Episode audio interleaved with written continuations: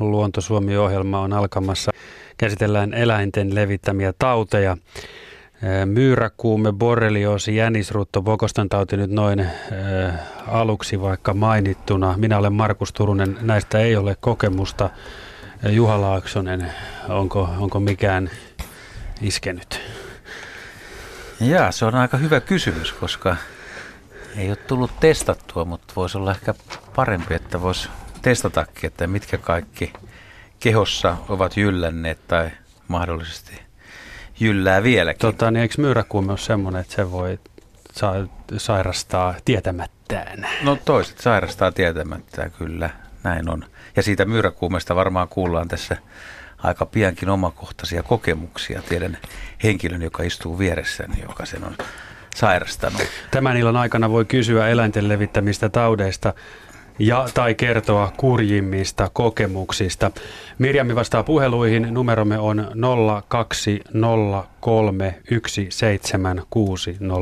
020317600. Voit laittaa sähköpostia suoraan studioon. Sähköpostiosoite on radio.suomi.yle.fi. WhatsApp-numero toimii, se on 040 1455666. Ja asiantuntijoina tänään ovat vastaamassa näihin kysymyksiin metsäläintieteen professori Heikki Henttonen. Tervetuloa. Kiitoksia. Heikki on siis ekologia. Heikin ala on aika pitkälle se, että miten bakteerit, virukset, taudit luonnossa leviää, mitkä eläimet niitä kantaa ja miten ne sitten ihmiseen leviävät. Ja toinen asiantuntija meillä on professori Olli Vapalahti, Joo, iltaan. lääkäri ja sulle taudit on, on tuttuja, mutta olet myös kiinnostunut tästä ekologiasta ja miten se liikkuu. Joo, kyllä mä oon virustutkija. Tutkimme tämmöisen pari 30 henkisen ryhmän kanssa nimenomaan tämmöisiä luonnosta tarttuvia viruksia Suomessa ja vähän, vähän tuolla Afrikassakin. Kysytään nyt aluksi, te olette ollut kumminkin aika paljon tekemisissä, niin tämän lähetyksen kannalta, niin olette sitten lähes kaikista asioista samaa mieltä, vai onko tämä semmoinen ala, että herrat on myös eri mieltä, että miten homma etenee? Meillä on niin paljon yhteisiä julkaisuja, että kyllä kai meidän pitää olla samaa mieltä. Ainakin näytellään. niin kuin englanniksi sanotaan, we agree to disagree, ainakin vä- vähintään, että hyvin toimeen tullaan. Ja jo monta, monta vuotta, Joo. kymmeniä vuosia. No omakohtainen kokemus. Myyräguru Heikki Hentonen, saat valita. Mä tiedän, että sun pakis on useampiakin tauteja heti, mutta aloita jollain. Myyräkuumeen sain melkein 44 vuotta sitten tehdessäni gradutyöhön liittyviä maastotutkimuksia. Eihän silloin tiedetty myyräkuumesta paljon mitään ja sitä sitten ihmeteltiin, kun sairastuin ja sitten muutamia vuosia myöhemmin, kun puumalavirus oli keksitty, niin todettiin, että sitähän se oli. Toisaalta Suomesta lähetettiin jotakin myyrätutkijoiden verinäytteitä Koreaan, mistä löytyi ensimmäinen tämän ryhmän virus. Ja itse asiassa tiesin, että tämän ryhmän virukseen olen sairastunut jo kaksi vuotta ennen kuin itse puumalavirus löytyi. Toinen sitten rajumpi homma oli, oli 97 syksyllä muistaakseni, kun sairastuin jänisrutto keuhkokuumeeseen. Olin kolme viikkoa Auroran erikoisosastolla. Se oli rajutauti, pahinta mitä mulla on ollut. Ja on niitä ollut kaikkia muitakin. Aika hyvä kuntoisen näköisenä jos kuitenkin nyt istuskelet siinä ja odottelet jos soittoja. Se, jos se kuolee, niin se vaan karaisee.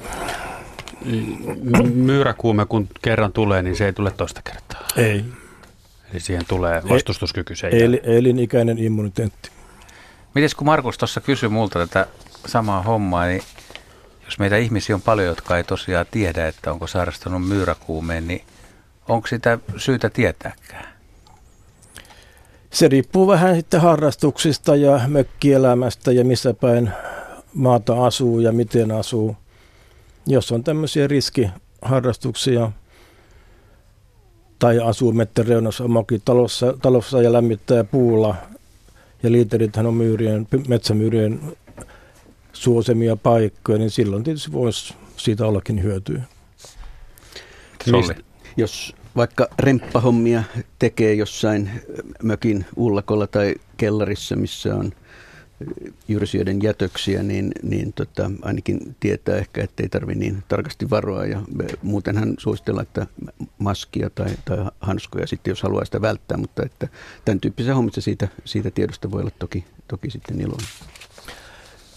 Ollin porukan viimeisin tutkimus osoittaa, että 10 tai 11 prosentilla suomalaisista aikuisista on vastaaneet. Eli siis meillä on puoli miljoonaa ihmistä, jotka ovat saaneet infektion. Mutta toisaalta tiedetään, että infektion saaneista, eli joilla on vastaaneet, niin vain 20-25 prosenttia sairastuu.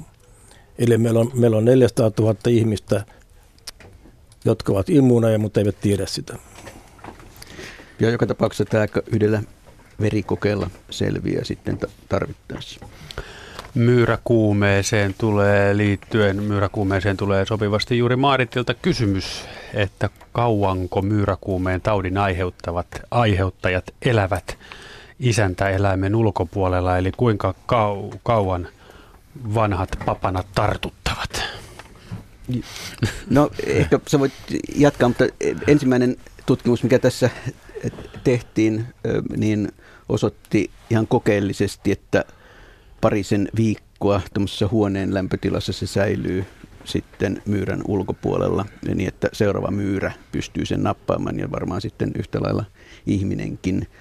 Mutta että nyt uudempi tieto kertoo, että, että, että kylmemmissä Joo, matali, me, matalimmassa lämpötilassa ehkä pidempään. Joo, meillä on julkaisematonta kokeellista tutkimusta siinä, että lumen alla talvella niin tämä virus saattaa säilyä infektiivisena jopa 6 tai 7 viikkoa. Eli virukset elää paremmin kylmässä. Ja jos ajatellaan tämmöisiä pahoja tartuntapaikkoja, kuten puuliiterit ja kaikki tämmöinen vastaava, niin jos se on huoneelämässä infektiivinen kaksi viikkoa, niin talvella kylmässä luultavasti selvästi pitempään. Ja mä aina sanon ihmisille, että kun syksy tulee ja jyrsijät alkaa ängetä ulkorakennuksiin ja mökkeihin, pitäkää loukkuja vireessä koko ajan niin, että pyydätte ne myyrät pois heti, kun ne tulee sisään. Jos te pyydätte vain silloin tällöin ja ne kerkiä ruiskimaan sinne virusta nurkkiin, niin se virus voi säilyä siellä infektiivisena pari-kolme viikkoa, vaikka te pyytäisitte ne myyrät pois. Parempi pyytää ne myyrät heti pois, ettei ne kerkiä levittämään mitään. Meillä on puhelu Tarja Liedosta kohta linjalla, mutta tuota niin, eli kylmässä tilassa, kylmässä paikassa, kylmissä olosuhteissa vielä kerran virukset elää pidempään ja lämpimissä olosuhteissa Joo, lyhyemmän Kyllä aikaa. yleensä viruksia me säilytetään labrassakin tuolla niin, niin. pakkasessa ja miinus 70 ja sitten taas tuhotaan niitä lämpimässä. Juuri näin. Tarja Liedosta siis linjalla. Halo. Halo ja. Ole hyvä.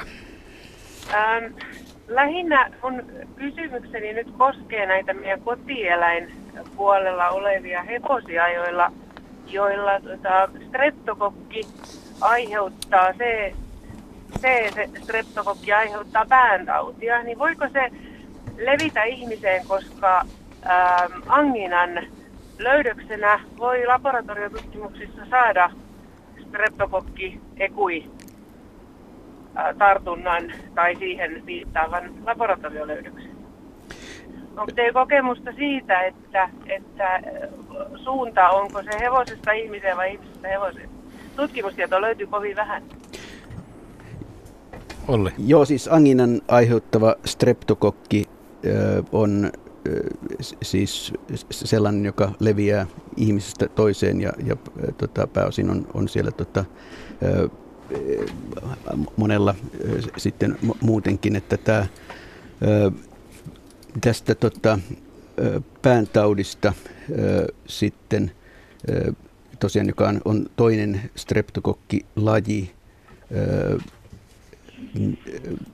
se, mulla ei ole tietoa, että tässä olisi mistään, tässä on siis eri, eri tota streptokokkilajia ja mulla ei ole tietoa, okay. että tästä olisi olisi ihmiseen tota, riskiä. Niin justi, joo. joo. Eli puolin sun toisin se, se on eri streptokokkilaji sitten kuitenkin. Joo, kyllä. Ilmeisemmin, joo. Hyvä juttu, kiitos tästä vastauksesta. No niin, kiitoksia soitosta ja mukavaa illan jatkoa. Kiitos. Samoin kiitos. Moi moi. Niin vielä tuosta Tarjan puhelusta se, että tämä pääntauti, mikä se, mistä on kyse? Se on siis vain hevoseläimillä esiintyvä tämmöinen tota, streptokokkilaji. Ja tota, siihen tota, voi olla varsoilla sitten ihan tämmöinen vakavakin tauti, kohtuullisen tarttuva, mutta tosiaan niin kuin on, on, on vain hevosten, hevoseläinten ongelma, eikä ei, ei, ei tartu ihmiseen. Harto Muoniosta häntä jäi vaivaamaan vielä tämä myyräkuumen, että selittäkää vielä vähän tarkemmin, että siis jos on halkovajassa tai niitä myyriä tulee sisään ja sitä hengittää, niin mitä siinä niin kuin ihan käytännössä tapahtuu, että miten se myyräkuume tarttuu? Tämä on erinomainen kysymys, koska se ei ollut ihan selvää. Että, tota, Eh, vaikka tiedetään, että, että myyrillä aika isollakin osalla tätä kantaa, että miten se ihminen sen saa. Ja kaikki viittaa siihen, että, että se tapahtuu hengitysteitse. Että esimerkiksi leikkikäiset lapset ei juuri koskaan sairastu, vaikka luulisi, että ne on lähellä niitä myyriä noin niin kuin, ainakin niin kuin, pituutensa puolesta lähempänä kuin, kuin aikuiset, mutta kuitenkin keskimäärin sairastaa nelikymppisenä. Ja se, mikä on huomattu tosiaan, että se tota, tapahtuu todennäköisemmin sisätiloissa ja sitten tupakoitsijat saa sen herkemmin. Ja tämä kertoo siitä, että et, et tosiaan keuhkojen kunto vaikuttaa siihen ja saadaan niin kuin hengittämällä sitä kontaminoitunutta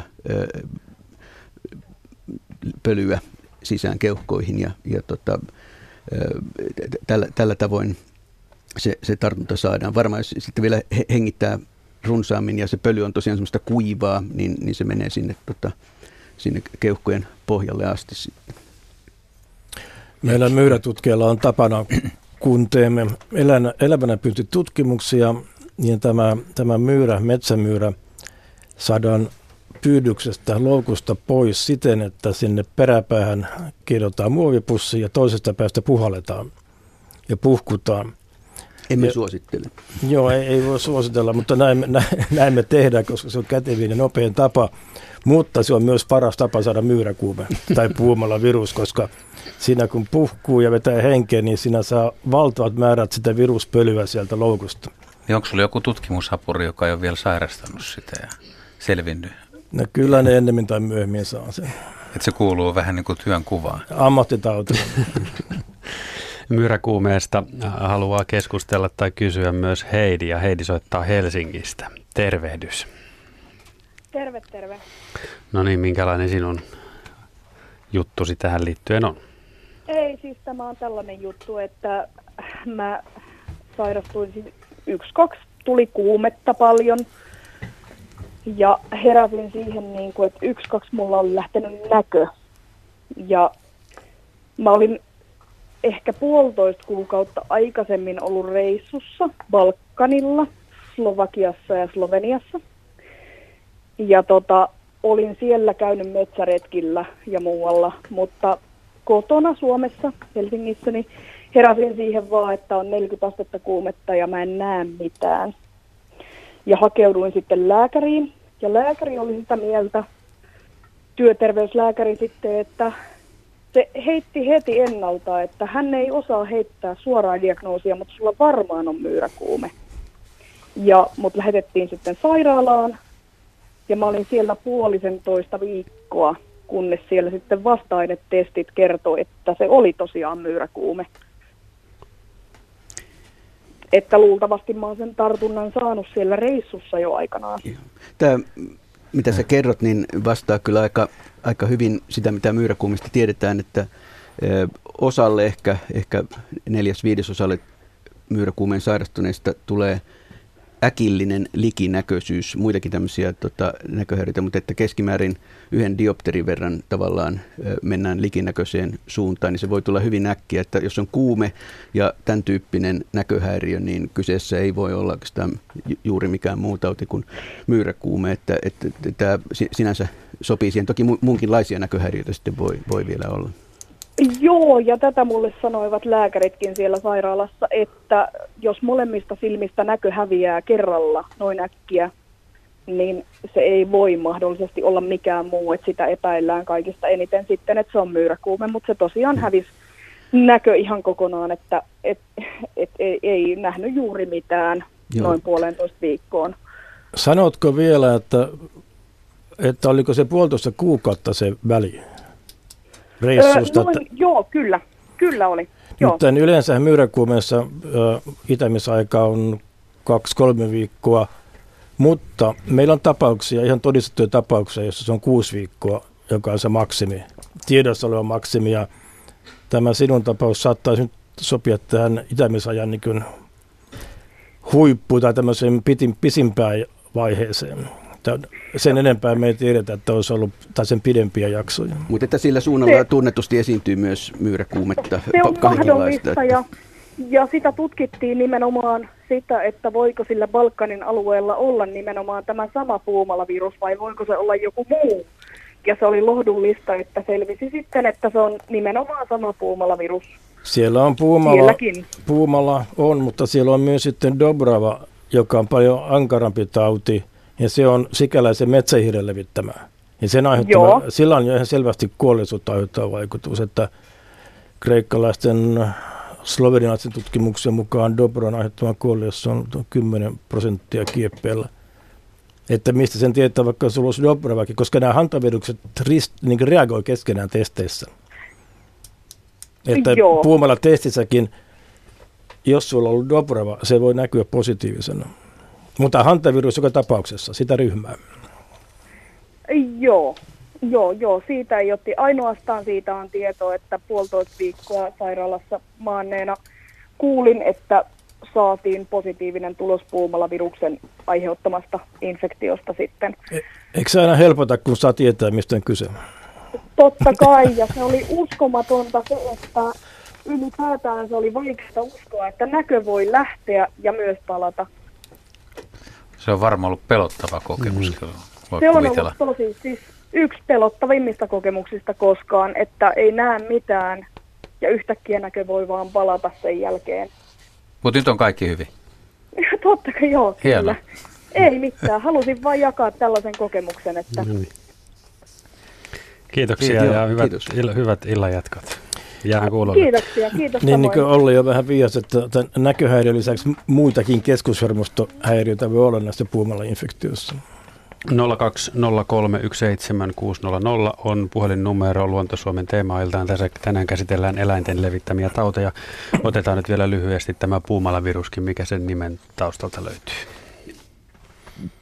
Täytyy tunnustaa tässä, että mulla on mökki Puumalassa. Ää, ja on mennyt siellä naimisiinkin jopa Puumalan kirkossa, mutta sillä ei ole mitään tekemistä. Tämän nimen kanssa, kun se tuli jo aikaisemmin, kun tässä suomalaiset virustutkijat, jotka, jotka Heik- Heikkikin oli silloin kehissä, niin osoittivat, että näiden potilaiden, jotka vain tunnettiin nimellä nefropatia epidemi, mikä oli epideminen munuaistauti. Ei tiedetty, mistä se johtui. Ja arveltiin, että nämä myyrät saattaisi sitä kantaa. Ja löytyi sitten myyriä, jotka reagoi näiden, joiden, joissa oli jotain, joka reagoi näiden potilaiden kanssa. Toiset oli Pieksämäeltä ja toiset oli Puumalasta. Ja sitten piti valita Pieksämään ja Puumalan välillä. Ja oltiin armollisia vähän sitten ulkomaalaisille tässä. Asia selvä.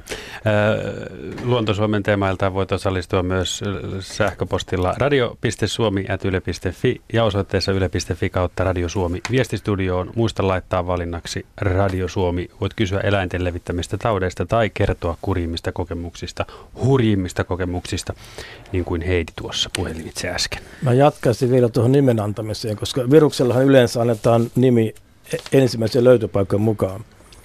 Sitten on tämä amerikkalainen peurahiirussa oleva tappajavirus, joka surmaa noin 35 prosenttia potilaista. Ja ensimmäiset löydökset tapahtuu Navajo-Intianin reservaatista paikalta nimeltä Muerto Canyon, kuoleman kanjoni. Mutta se on Navajo-Intianin pyhä paikka ja he jyrkästi vastustivat, että heidän pyhälle paikalle antaa tappajaviruksen nimi. Sitten se tapeltiin jonkin aikaa, mikä se nimi on, ja lopulta se nimeksi tuli Sin Nombre, nimetön. Tässä ohjelmassa siis saa kysyä eläinten levittämistä taudeista, punkit, puutiaiset, punkkitaudit varmasti kiinnostaa kansaa, niitä kysymyksiä ei ole vielä tullut. Bokostan tauti, trikiini, no myyräkuumesta on puhuttu, tularemia, jänisruttu, jerseniat, ekinokokit, rabies, vesikauhu, siis raivotauti, aiheita kyllä löytyy. Tämä myyräkuumella lähti aika tiukasti liikkeelle ja tässä sen näkee, kun Heikki ensin kertoo, että on myyräkuume, niin ihmiset tykkää niistä, niistä puhua ja jakaa kokemuksia. Yksi vielä, mikä itse tässä ja askarruttaa, sanoit metsämyyrä ja sitten toisessa metsähiiri, niin on, onko tyhmää kysyä, että miksi just metsämyyrä levittää myyräkuumetta? Nämä hantavirukset on isäntälaji spesifisiä. Metsämyyrässä on puumala, metsähiiressä on doboreva, eri puolilla maailmaa eri jyrsialajeissa on omia hantaviruksia.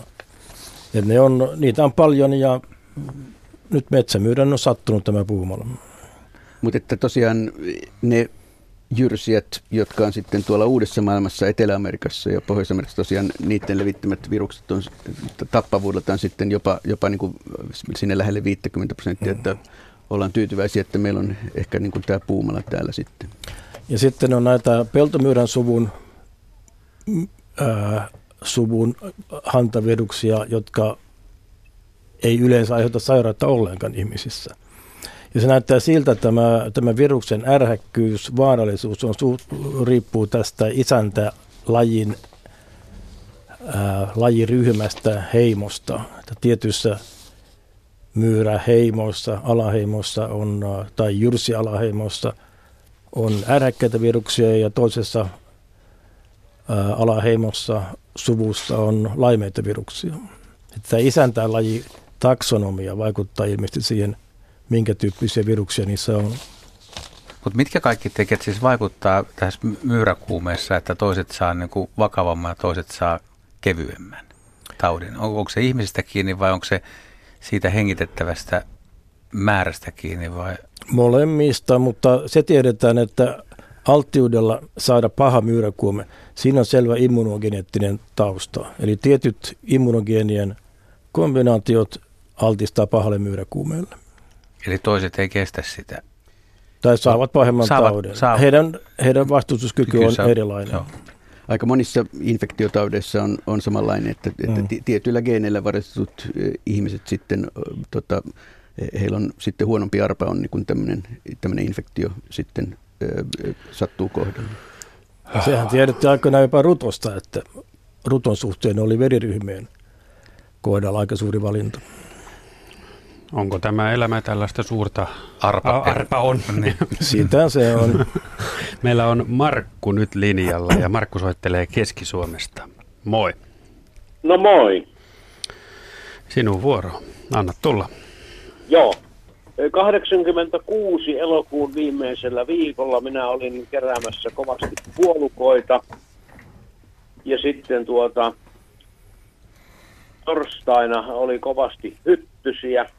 Ja perjantai-aamuna, kun olin käynyt suihkussa, niin vaimoni sanoi, että tota, niin sulla on joku outo ihottuma tuolla selässä. Ja minä sanon, että minun pakottaa niveli. No ei kun sitten tuohon paikalliseen keskukseen ja siellä lääkäri sanoi, että ei nämä liity mitenkään toisiinsa, että tuota, niin, tässä on tuohon ihottumaan tämmöistä voijetta ja vähän puranaa kipuun, kyllä se siitä, mutta jos pahenee, niin tuu ensi viikolla uudestaan. Oli perjantai. Menin maanantaina, sama lääkäri sattu. Kun olin kynnyksellä, niin hän sanoi, että olipa hyvä, että tulit uudestaan. Ja hän oli jo valmiiksi kaivannut kuvaraamatun esiin ja pannut viivottimen väliin ja käänsi sen minulle ja sanoi, luepas tuosta, olisiko sulla tämä tauti. Minä soitan sillä aikaa pari puhelua ja minähän luin. Ja siinä puhuttiin pokostan taudista. Ja sitten lääkäri sanoi, että no, otetaanpa verikoe ja pannaan verta Turkuun. Ne kertoo kahden kolmen viikon päästä, onko sulla pokostan tauti vai ei. Sitä ei voida parantaa. Ihottuma häviää kahdessa viikossa ja kolme kuukautta pakottaa niveliä. Tässä sulle on puranaa vähän reilum, reilumpi resepti. Ja kolmen viikon päästä tuli tieto, että se oli pokostan tauti. Ja kolme kuukautta öisin pakotti niveliä niin maan perusteellisesti, niin kuin Reinikainen sanoi. Niin nyt kysymys kuuluu, että voinko minä saada sen uudestaan vai antako se minulle suojan silloin vuonna 1986?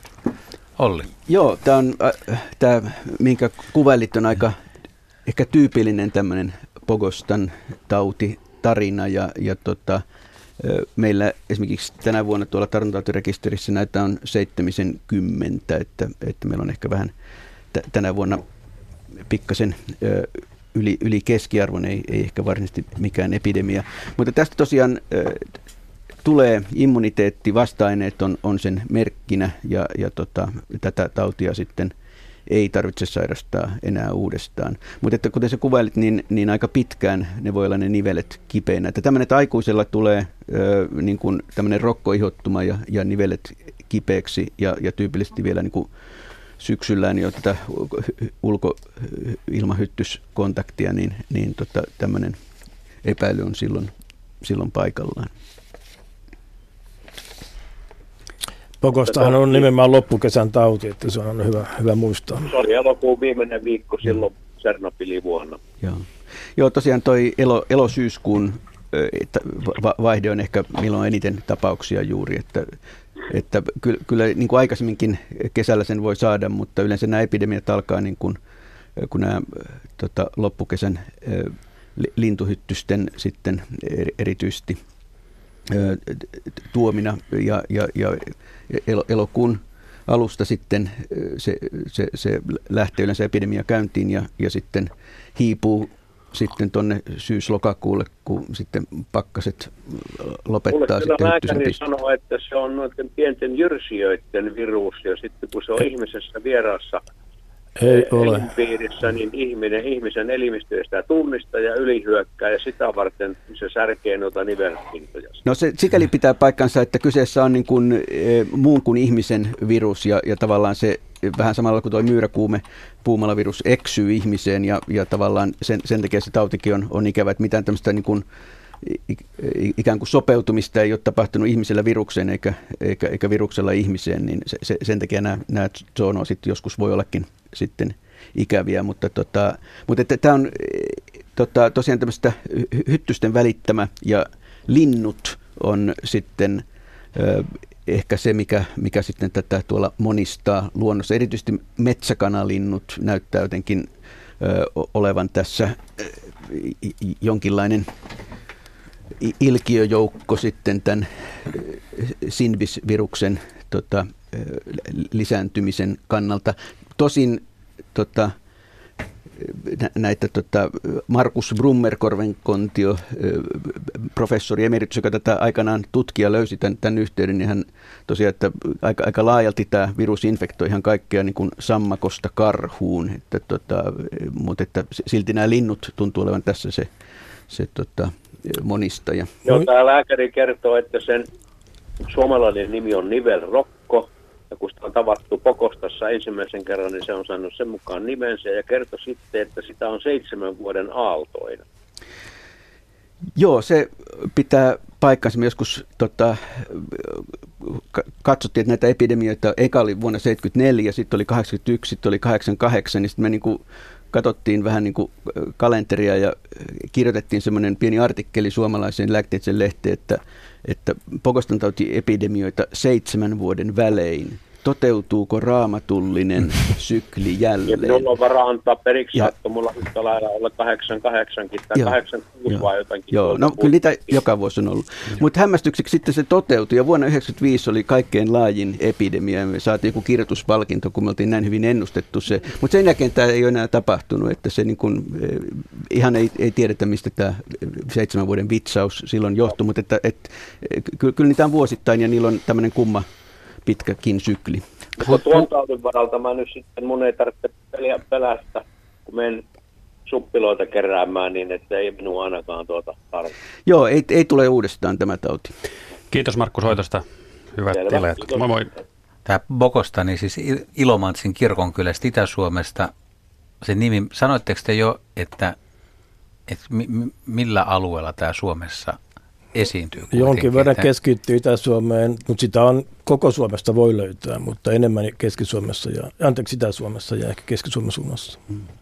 Täällä on Timo kirjoittanut ja kysy, kysyy, että, että kuluvan vuoden Pokostan taudin yleisyydestä, mutta siihenhän äsken tuli jo Ollilta vastaus, että ei ole mikään huippuvuosi. Vä, siis ei ole, ei ole mikään niin tämmöinen epidemiavuosi niiden diagnoosien määrän perusteella, mitä me nyt nähdään, mutta tota, on vähän tavallista runsaampi vuosi, että, että paikoin on tämmöistä niin kuin ehkä epidemian poikasta ky- kyllä näkynyt. Tämä hyttyslevytteinä, niin siinä nämä kevään, miten kevät etenee, miten jää vesilätäköitä, lompoloita kesäksi, minkälainen lämpötila on kesällä, niin se vaikuttaa näiden hyttystoukkien säilymiseen.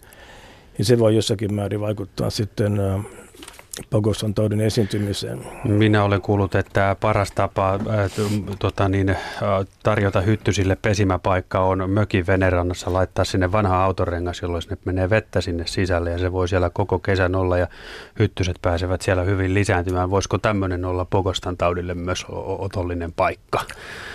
Se on ehkä vähän rajattu paikka, mutta yleisesti ottaen nämä vesilätäköt on. Ja tämä lämpötilahomma, hyttysten kehittyminen näkyy aika mielenkiintoisella tavalla 09 kesällä, kun silloin ennustettiin sekä pokosta-epidemiaa että tularemia, jenisuttoepidemiaa, ja kumpikaan ei toteutunut, mutta oli hyvin kylmä, kylmä kesä, että se saattoi vaikuttaa siihen hyttystoukkien huonoon kehittymiseen.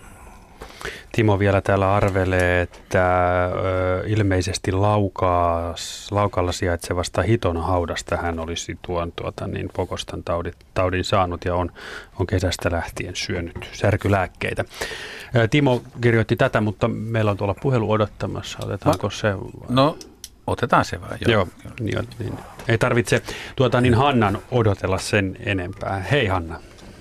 Hei, jatketaan Keski-Suomen linjaa. Eli Keski-Suomessa tosiaan ja Rapieksesta ja lepakoista olisin kysynyt. Eli tota, muutama vuosi sitten hankittiin pikkunen vanha maatila, jossa on hirsinen talo ja tota, taisi jo ekana kesänä selvitä, että siellä vintillä asustelee lepakoita ja ollaan heidän annettu siellä asustella ihan rauhassa. Tänä kesänä selvisi sitten, että okei, kun ollaan aina mietitty, että mikä tuolla seinän välissä sitten rapistelee, että näyttää ne lepakot liikkuvan siellä hirsien ja la, pintalaudotuksen välissä siellä pitkin seiniäkin. Ja nyt sitten mietis, mietiskelty tietysti sitä, että kuinhan turvallista se on asua yhdessä samassa talossa lepakoiden kanssa, että pitäisikö asialle tehdä jotain, että onko siinä sitä rapiesvaaraa.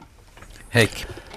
Riippuu olennaisesti siitä, mistä lepakkolajista on kyse. Että jos ne on pohjalepakoita, niin tunnettua riskiä ei ole. Että meillähän näitä, näitä lepakkorabiesviruksia on useita. Ja Euroopassa on, on tämä tyyppi 1, se on etelälepakossa, se on meillä hyvin harvinainen rannikolla joskus. Sitten on tämä tyyppi 2, jota on tavattu lampi- ja vesisiipassa. Ja vesisiippaahan meillä esiintyy jonkin verran Etelä-Suomessa. Lampisiippa on myös poikkeuksellinen.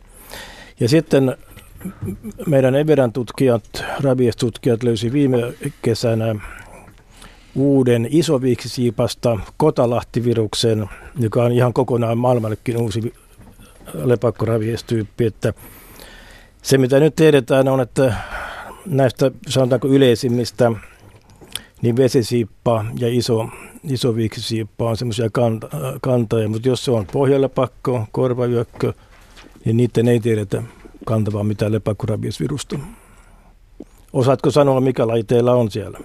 En osaa, en ole silleen päässyt. Joskus on kuvan napannut siitä ja yritin sitä muistaakseni tunnistaa, mutta en ihan onnistunut sitten kyllä netin o, Onko sillä selkä semmoinen vähän kulla, kullan vivahtava? Minusta oli aika tasaisen ruskea. Pohjoilla pakon tuntien siitä, että se selkä on semmoinen vähän, siinä on vähän kärkien, karvojen kärjissä tämmöistä kellertävää kullanväristä viahdetta. Joo, joo. Myyräksi meinasin kerran sekoittaa, kun oli halkopinosta ja meinasin jo ruveta nostelemaan pois sitä siitä, kun ei lähtenä. Sitten tajusin just ennen kuin tartuin kiinni, että se onkin lepakko eikä myyrä. Ja kun näistä lepakkoviruksista puhutaan, niin on tärkeää muistaa se, että ylipäätään lepakoita ei pidä paljain käsin mennä koskettelemaan. Joo, kiittelin silloin onnen, että oli nahkahanskat kädessä silloinkin. Koska ihmisillä on usein semmoinen väärä kuvitelma, että, että lepakon puremasta pitäisi jäädä joku verijälki, että saa tartunnan, mutta kun rabiesvirus ei kulje tällä tavalla, vaan se menee hermosoluja pitkin, Eli sellainen pienikin nirhaisu sormen päässä voi riittää infektioon. Eli älkää koskeko lepakoihin paljon käsin. Ja jos löydätte sairaan tai kuolleen lepakon, niin, niin pyytäkää vaikka eläinlääkäriä hakemaan sen jatkotutkimuksen. Samalla tietysti tosiaan nämä ne kaksi lepakkolajia, mistä on jotain, jotain Suomessa löydetty. Samalla tietysti voi sanoa, että tämä lepakkoraabieskin on äärimmäisen harvinainen se tartunta ihmiseen, että, että näitä infektioita, jossa sitten kyllä on, on raabieksen yhteydessä niin kuin sitten 100 prosentin kuolleisuus, jos ei sitä hoideta, niin, niin tota, on vain pari kappaletta Euroopasta kautta aikaan näistä, tästä tyypistä, mitä, mitä Suomessa esiintyy, niin et, kovin, kovin on harvinainen tämä, että, että toki noin semmoinen normaali tota, tilanteessa tämä ei, ei tartu, että se ei, ei tartu ilman mukana, että, että ainoastaan tosiaan näissä, näissä että se pääsee ihon läpi ja, ja silloinkin, jos, jos näin käy, niin sitten on olemassa siihen tämä protokolla, jolla sen sitten pystyy sen tartunnan estämään. Mutta niin kuin Heikki tuossa sanoi, niin, niin siis lepakkoa ei pidä paljon käsin kosketella, mutta semmoista ongelmaa tai pelkoa on turha levittää, että jos sulla on talossa lepakkoita, että tulee ja ei. puremalla niin kuin puree ihmisiä. Ei. Että se on, se on sitten sattuma, että joku on tippunut ja se nostetaan. Ja... Jos se on sairas vaikka rabien, rabieksen takia, niin se voi vaikka ryömiä sinne pihamaalla ja, ja silloin missä lapset voi vahingossa kosketella semmoista. Ja, et siinä mielessä kannattaa olla tarkkana, mutta kuten Olli sanoi, niin nämä on erittäin harvinaisia. Tämä on Onko niin, että ne ei sitten niinku päiväsaikaa lähekkään myöskään tota, kovin herkästi lentoon? Mietin tätä halkopino-tapaamista juuri, ei, että oli kirkas päivä. Ei. Että... Ainoa, että jos on sairas niin se tietysti voi käyttäytyä oudosti. Joo. Mutta on esimerkiksi Tanskasta on, on kuvattu joku tapaus, missä koulun pihalla oli sairas rabidin lepakko ja lapset tietysti siihen kerääntyi ympärille ja koskettelivat ja sitten kävikin ilmi, että se olikin rabiekseen kuoleva lepakko, niin siinä aika moni, aika moni lapsi sai rokotusjakson. Selvä. Hyvä. Kiitos Kiitoksia Hanna soitosta. No niin, hyvät jatkat Keski-Suomeen ja hei hei. Kiitos, hei. 020317600.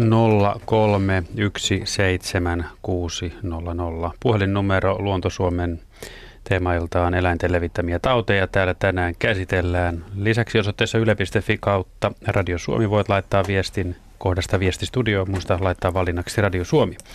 Ja suora sähköpostiosoite on radio.suomi.yle.fi. Oliko Rabieksestä nyt vielä, vielä Juha jotain?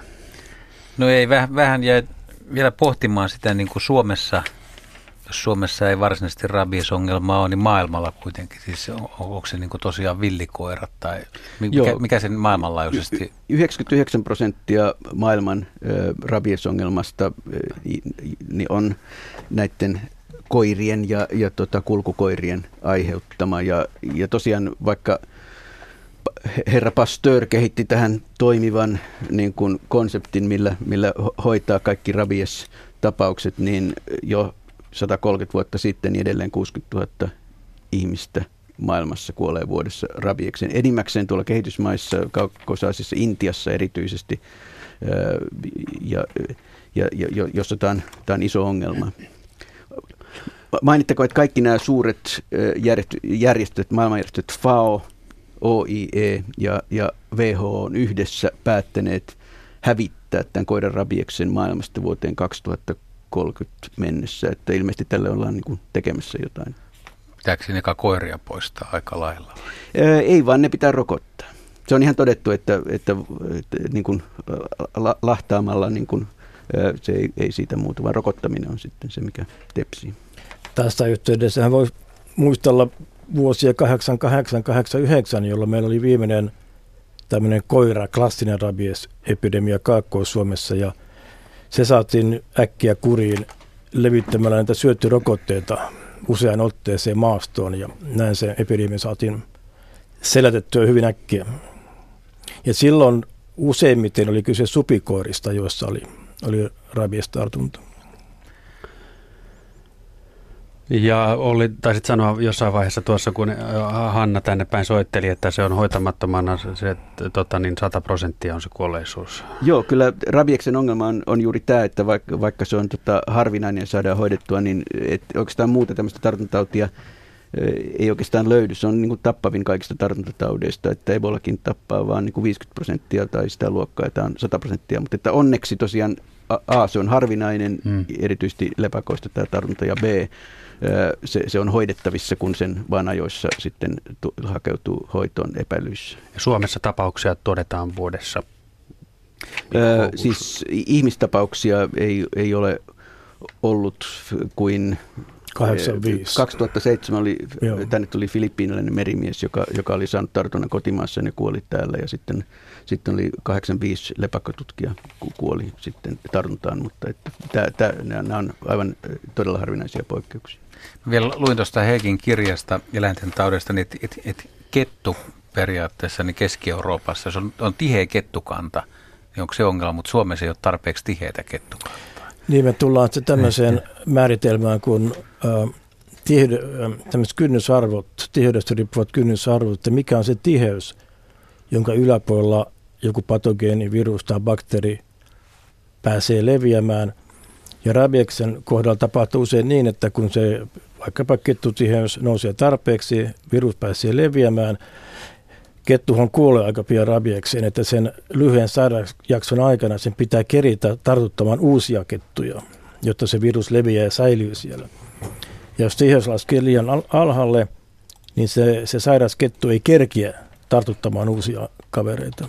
Ja näin se virus sitten häipyy, ja koska virus, rabiesvirus tappaa kettuja, niin tästä helposti syntyy tämmöisiä useampivuotisia vaihteluita. Että välillä se rabiesepidemia on, on häipynyt, hävinnyt, sitten se tulee taas takaisin, kun kettukanta nousee. Mutta nythän Euroopassa hyvin laajalti on käytetty näitä syöttörokotteita ja sillä on saatu rabies laajalti häviämään. No sitten vastapainona on se, että kun kettukannat on lisääntynyt, runsastuneet, niin myyrä ekinikokki on levinnyt ja runsastunut, että suo siellä ja vetelä täällä. Jukka Lepakoista oli äsken puhetta, niin Jukka kysyy, että voivatko lepakot levittää jonkin hyönteisvektorin esim. lutikan välityksellä tauteja ihmisiin?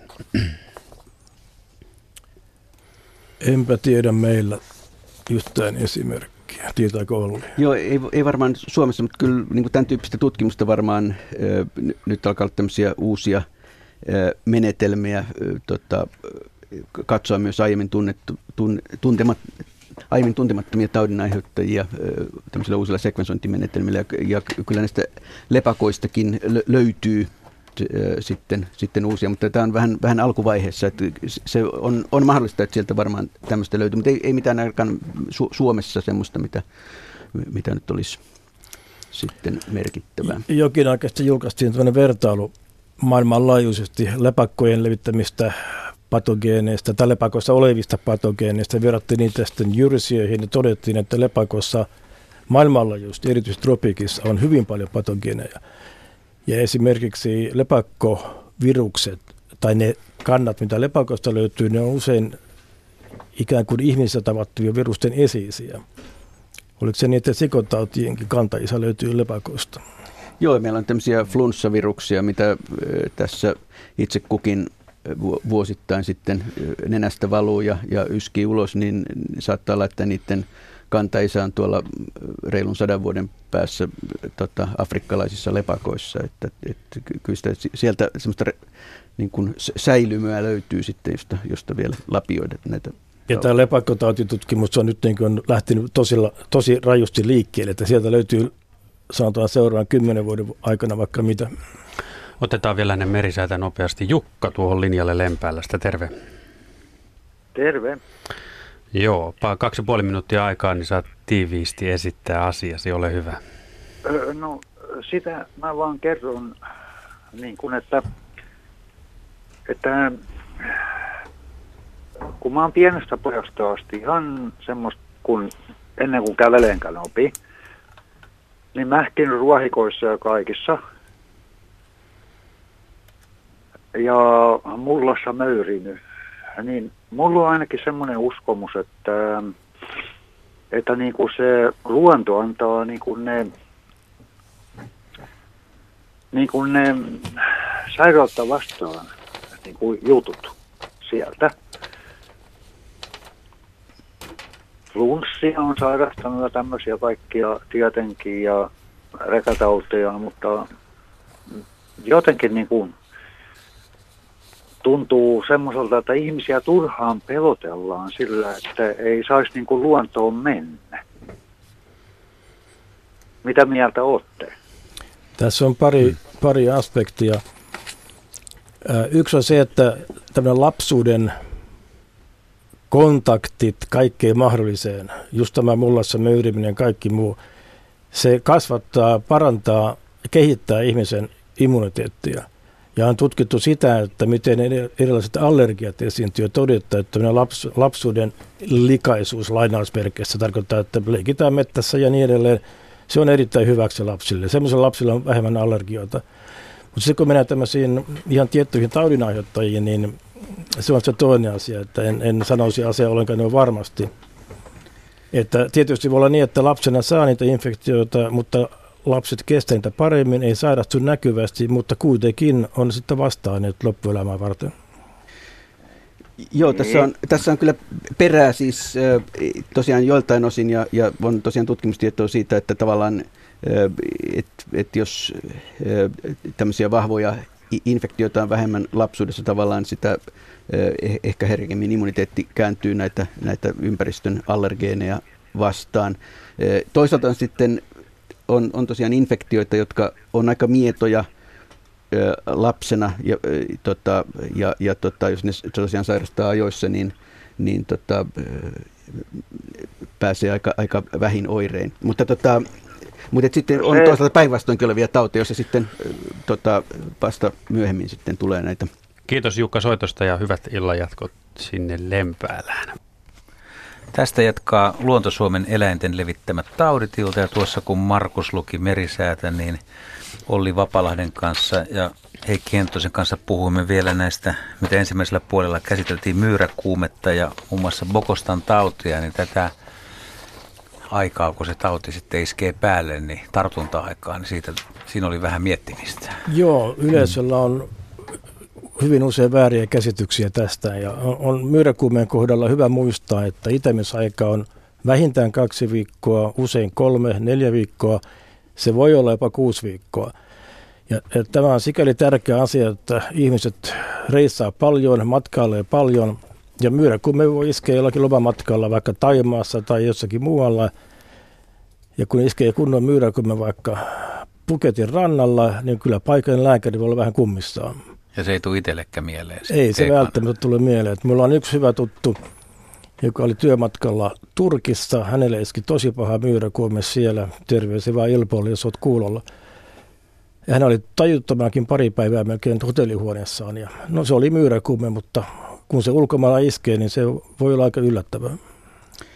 Joo, tosiaan on nähty meilläkin tuolla, tuolla tota, Huslavin diagnostiikassa, missä toimii useita tämmöisiä keisejä, että ollaan Taimaassa ja epäillään sitten sieltä tullessa sitten kuumetaudin yhteydessä kaikenlaista eksoottista, mutta se onkin ollut myyräkuumi, joka on itänyt sen koko kaukoreissun. Ja ihmisillä on kuitenkin toisaalta sitten myös, jos on, jos on ollut siellä puuvajassa ja perjantaina ollut siellä, niin maanantaina on kipeä, niin heti, heti pitää löytää syy ja Joo, ajatellaan... Ei ole, ei ole myyräkuumia, jos on kahden päivän jälkeen. Mikäs näistä taudeista on semmoinen tosi nopea sitten? Tuleeko mieleen? Jänisrutto voi tulla kolmessa neljässä päivässä. Tuo Pokoston tauti on, on, yleensä voi olla vajaan viikon joku, joku ehkä neljä-viisi päivää siinä kuitenkin ehkä, ehkä menee sen, sen itäessä. Ja, ja tosiaan sitten mennään tosiaan ihan, voi olla joskus jopa kuukausia sitten, sitten poikkeustapauksessa joku raavieksen itämisaikaa, että, että, että siinä on aikamoinen kirjo. Siis myyräkuume, borrelioosi, jänisrutto, pokostan tauti. Tauteja on, on paljon. Ensimmäisellä tunnilla käsiteltiin vaan vasta muutamaa ja tosiaan vähän ihmettelee, että punkit ja punkkitaudit eivät nousseet suureen suosioon, koska niistä varmaan kaikkein eniten kuitenkin puhutaan.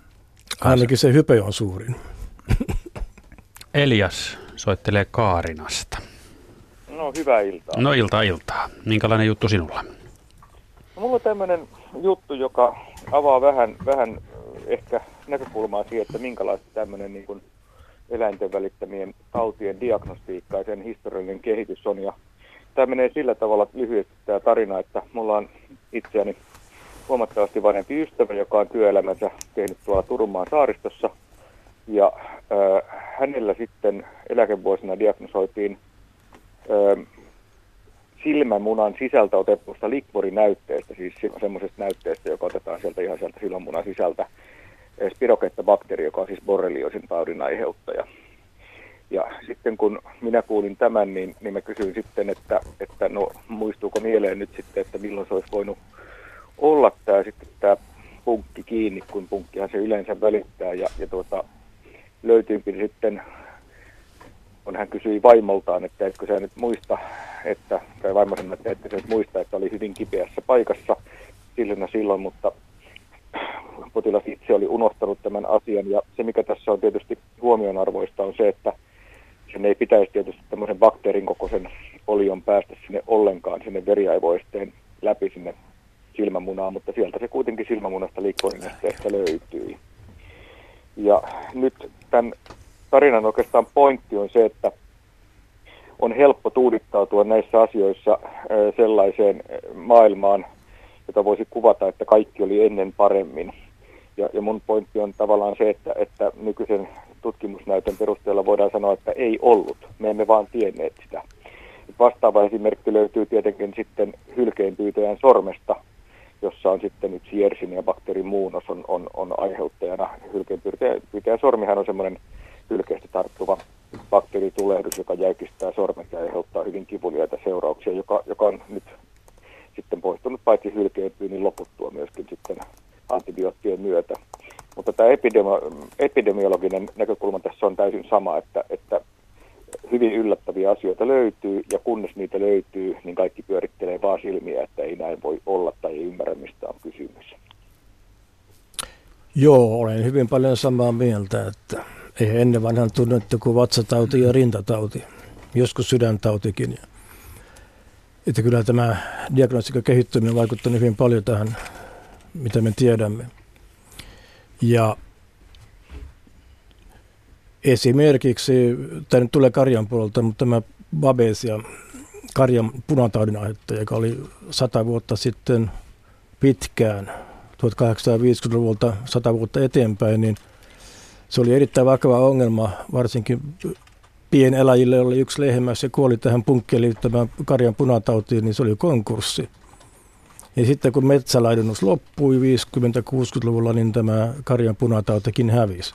Tosin hirvieläimet on ehkä nyt ottanut sen roolin punkkien kasvattajana, mutta esimerkki vain siitä, että ei se ennen välttämättä ollut paljon parempi. Itse asiassa paljon huonompikin. Ihmiset vain kuoli eikä tietty mihinkä ne kuoli. Eli kysymyksesi on ihan, ihan eksakti ja olen samaa mieltä. Mitä tulee tähän hylkeenpyytäjän sormeen, niin sehän klassinen, klassinen tauti. Erittäin kivulias ja on semmoinenkin sanonta, että mistä ennen vanhaan tunsi hylkeenpyytäjän. Sen tunsi siitä, että siltä puuttu sormia. Se oli kuulemma niin kivulias infektio, että hylkeenpyytäjä mieluumminkin sormen kirvellä poikki, kun kärsi sitä kivusta sitten viikkoja. Oletko kuullut tällaista? Joo, siis nämä on sellaisia, mä liikun tuolla Turunmaan saaristossa harrastusten parissa ja, ja tuota, mä vieläkin kuulen näiden sormensa katkoneiden lastenlasten kertomuksia näistä asioista. Ja, ja tota, ne on ihan todellisia tarinoita. Toki siinä on sitten sellainen, sellainen tuota, aasinsilta taas tähän alkuperäiseen niin kuin provosoivaan kysymyksen asetteluun, että siihen aikaan oli jo olemassa antibiootteja, jotka olisivat tehonneet, jos nämä ihmiset olisivat olleet terveydenhuoltopalveluiden piirissä. Joo. Mutta kun eivät olleet, niin eivät koskaan saaneet niitä antibiootteja. Tästä johtui se, että he mieluummin sitten sen kivulian sormensa leikkasivat, kun joku oli keksinyt, että sen, sen katkaiseminen sitten lopettaa sen kivun. Mutta se, se, mikä tässä on mielenkiintoista, on se, että jos mennään nyt tästä ajanhetkestä kymmenen vuotta taaksepäin, niin kun borrelioosin vasta-ainetestit ja, ja myöskin muiden, muiden monien muiden tautien vastainetestit oli hinnakkaita, niin niitä vähän niin kuin pidäteltiin tuolla julkisessa terveydenhuollossa, että tehdäänkö niitä vai eikö niitä tehdä. Ja, ja mä olen hyvin tyytyväinen siihen, että nykyään niitä teetetään, koska ymmärretään se, että sitten ne seurannasvaikutukset on sitten hinnaltaan todella kovia, jos onkin kysymys sitten borreliosista tai jostain muusta, muusta taudista. Ja, siinä on menty paljon eteenpäin. Toki siinä on, on niin kuin tämmöinen munakana ongelma, että jostain täytyy tietenkin tämän vyöryn alkaa, että, mis, että mikä on se siperiä, joka opettaa sillä kertaa. Olli tässä vieressä on kehittänyt paljon testejä, niin Ollikin voisi kommentoida. Joo, siis äh, sinänsä jos 1980-luvullahan vasta niin kuin sitten herra äh, Burgdorfer sitten tuolla Yhdysvalloissa tavallaan äh, lähti äh, katsomaan tätä, tätä niin kuin ongelmaa, mitä, mitä siellä tota Lymen piirikunnan paikalliset äidit kokivat, että heidän lapsillaan oli tauti, jota piti lähteä tutkimaan ja siitä tuli sitten tota, lymen tautia ja, ja loppuun historia, että tästä kuitenkaan loppujen ei, ei niin hirvittävän kauan ole, että, että tavallaan tämä, tämä ymmärrys tästä on, on, on levinnyt ja, ja varmaan niin kuin, tämä menee eteenpäin. Nythän tosiaan tuo mitä kerroit, että tämä silmän borrelioosihan on, on on todella niin kuin vakava komplikaatio, onneksi hyvin harvinainen. Keskushermosto on sitten, jos sieltä, varsinaisesti sieltä lähdetään etsimään sitä, sitä tota bakteeria, niin ongelma on, että siihen – näytteeseen, joka vaivalla otetaan sieltä tämmöinen likvorinäyte potilaasta, niin voi olla, että sinne ei yksinkertaisesti vaan, vaikka siellä olisi borreliosi, niin ei välttämättä ui se, se yksi bakteeri kuin ehkä yhdessä kymmenestä tapauksesta. Että sen takia siinä ollaan aika, aika pitkälle sitten näiden vasta-ainetestien ö, varassa. Että, tota, että, että, että tavallaan se, että saadaan sitten sieltä tämmöinen se bakteeri kiinni on, on, on sitten kyllä hyvä asia. Saanko sen verran kommentoida tuohon, että, että jotta yleisölle tulee selväksi se, että kun puhutaan bakteerin kokoisesta otuksesta, joka menee veriaivoesteen läpi, siis sinne keskushermoston puolelle sitä kautta sitten ne silmään, niin, niin me puhutaan siis samantyyppisestä asiasta kuin kuppa aikoinaan. Eli, eli, eli aikainen diagnostiikka olisi estänyt tässäkin tapauksessa ö, tämän tuota, sairauden leviämisen sitten sinne veriaivoesteen toiselle puolelle kohti aivoja ja keskushermostoa.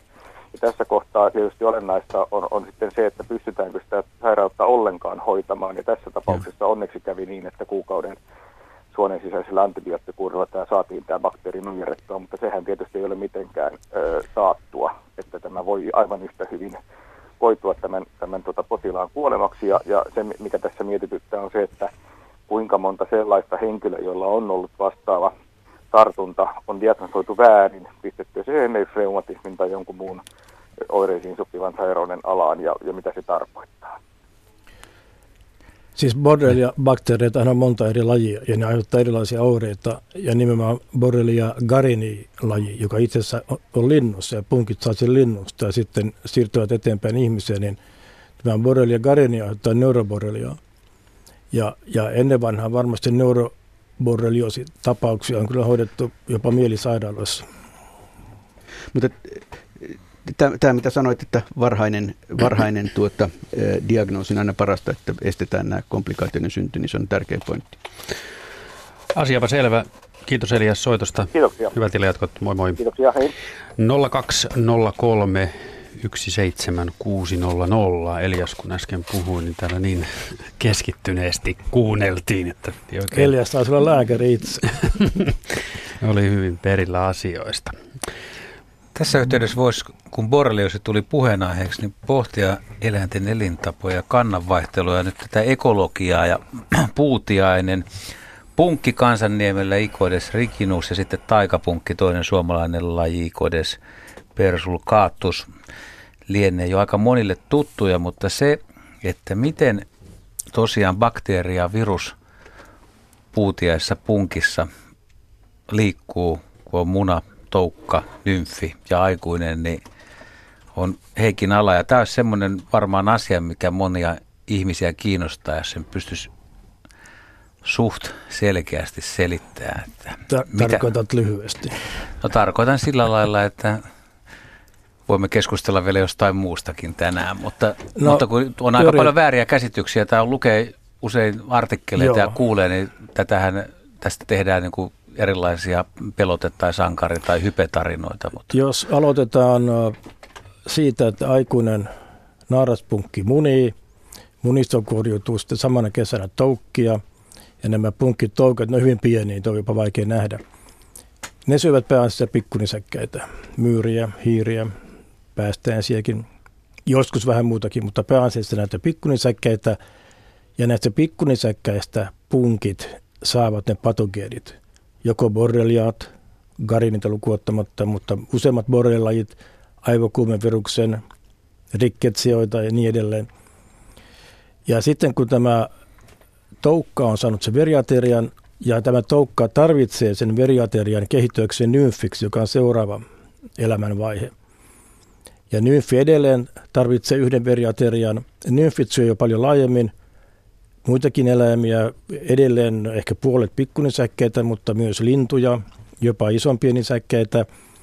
Ja edelleen näistä pikkunisäkkäistä ja linnuista ne saa näitä taudinaiheuttajia.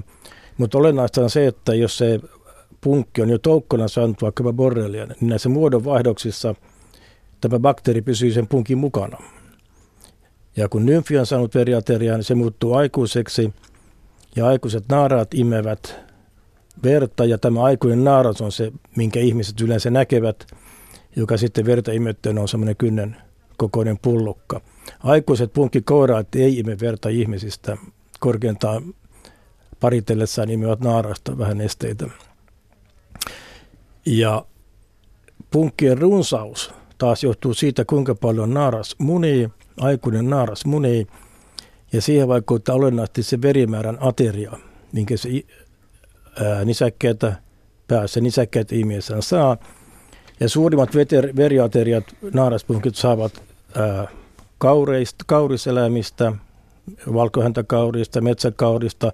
Ne kyllä imee jäniksiä, siiliä – ja niin edelleen, mutta niistä ne saa vähemmän verta, eli tämä hirvieläintien merkitys tässä punkkien runsaudessa on taas olennaista. Mutta hirvieläimistä punkit ei saa borrelia eikä aivokumivirusta. Että se, ne patogeenit, taudinaiheuttajat tulee sieltä pikkunisäkäsrintamalta toukka nymfivaiheessa, ja sitten taas tämä runsaus johtuu olennaisesti hirvieläinten määrästä.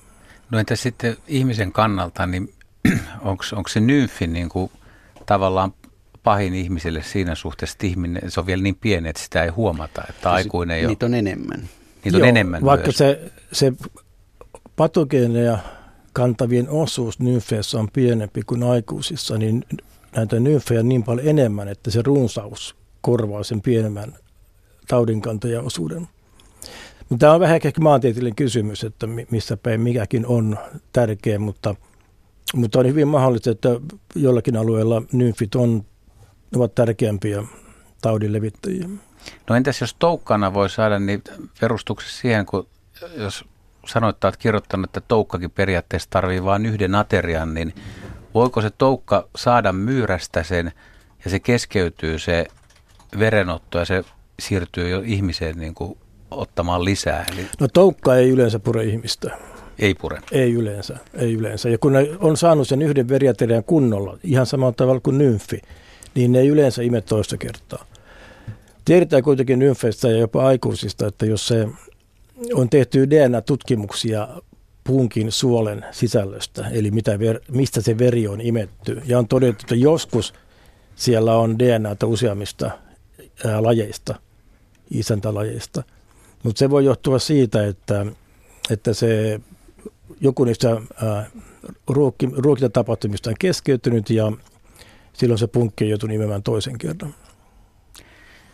Se vähän ihmetyttää, että mikä siinä on niin kuin pohjalla, että sitten tämä aikuinen punkki, joka kantaa vaikka borrelioosiin, niin kumminkin kun se muni, niin ne pitääkö se paikkansa, että ne munat on kuitenkin sitten puhtaita tai vapaita, saastumattomia? Ehkä 99,9 prosenttisesti, Joo, mutta siis se on, on todettu, että joskus voi näinkin käydä saman puutiasavokuumeen osalta, mutta että kyllä, niin kuin pääasiallisesti se kierto on siellä. Tota.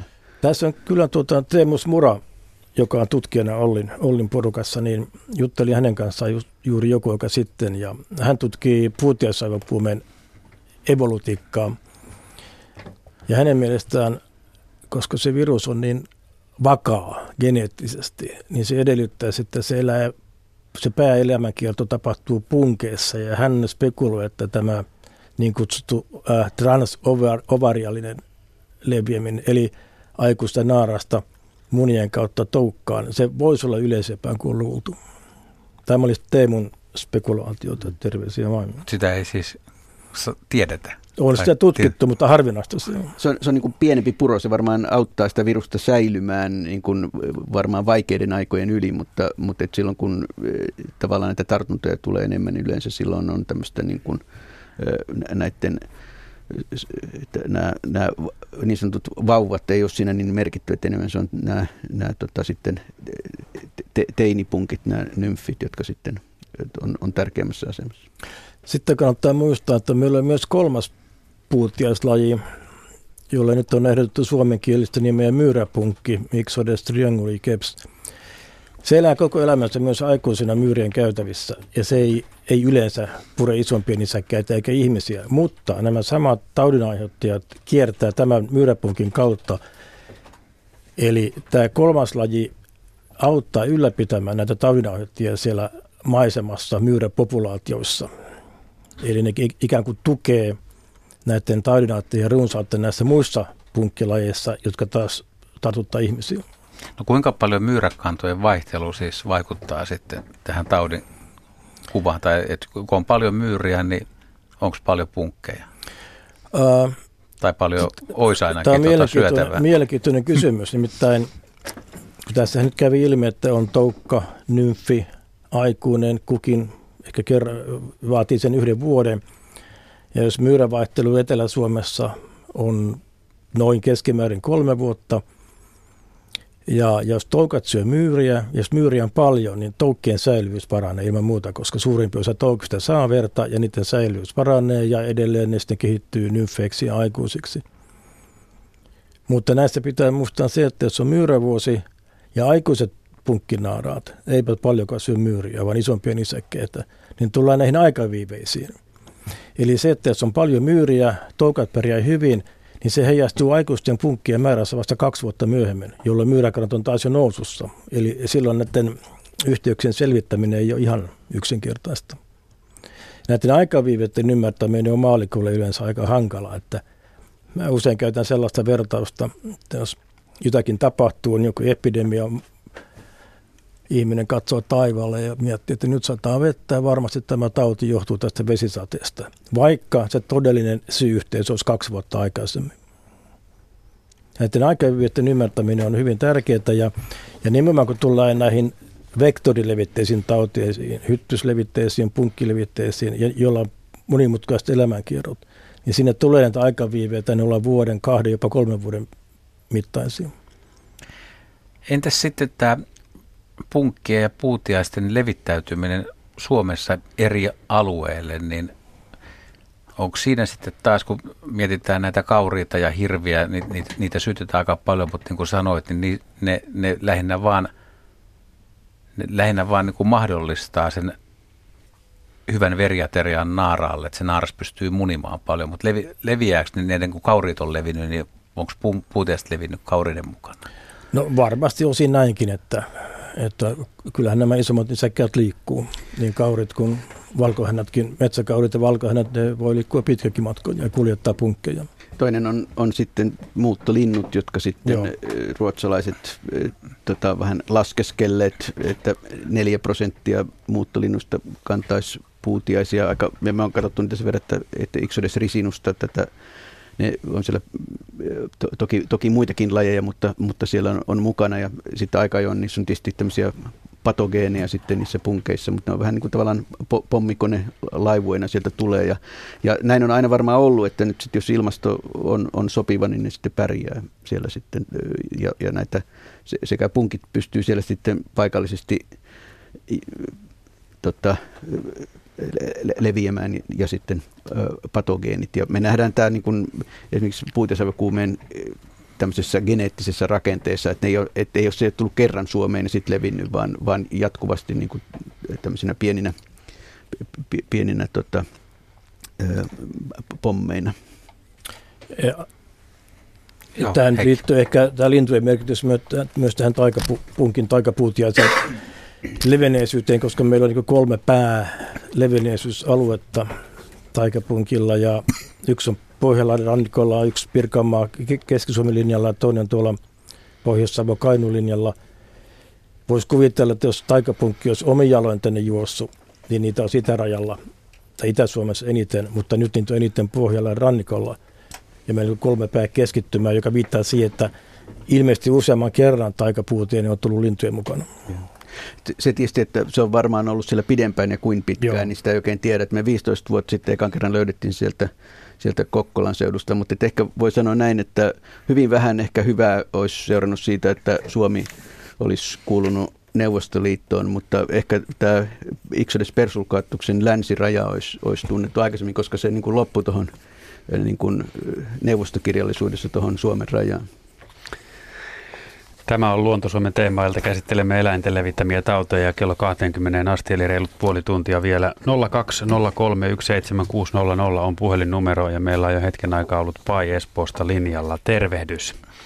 No Pasi tässä terve. No niin Pasi, morjesta, morjesta. Tuota, joo. Niin, joo, ole hyvä ja anteeksi, että jo, joudut odottamaan siellä, mutta nyt on ei sinun vuoro. Mitään, ei, joo, ei tässä kiirettä, katsos, kun on eläkkeellä rautateiltä, niin aikaa on. No niin.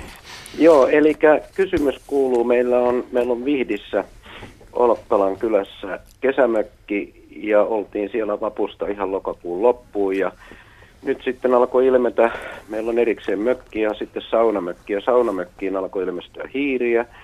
No nykyään ei saa käyttää näitä myrkkyjä, vaan hommasimme semmoiset ihan tavalliset hiirenloukut ja niihin on nyt jo viisi hiirtä mennyt ja sitten ne on siinä mielessä eriskummallisia hiiriä, ne tykkää kovasti tämmöisestä pari sängystä, runkopatjasängystä, ne on sinne patjalle tehnyt papanoita.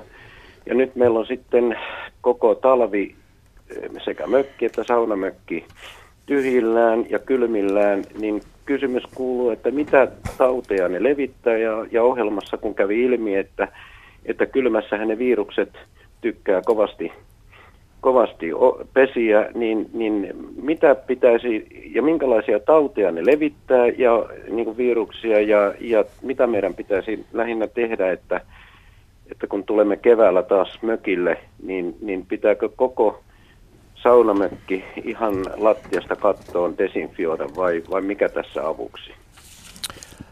Ne hiiret oli siis hiiriä eli pitkähäntäisiä.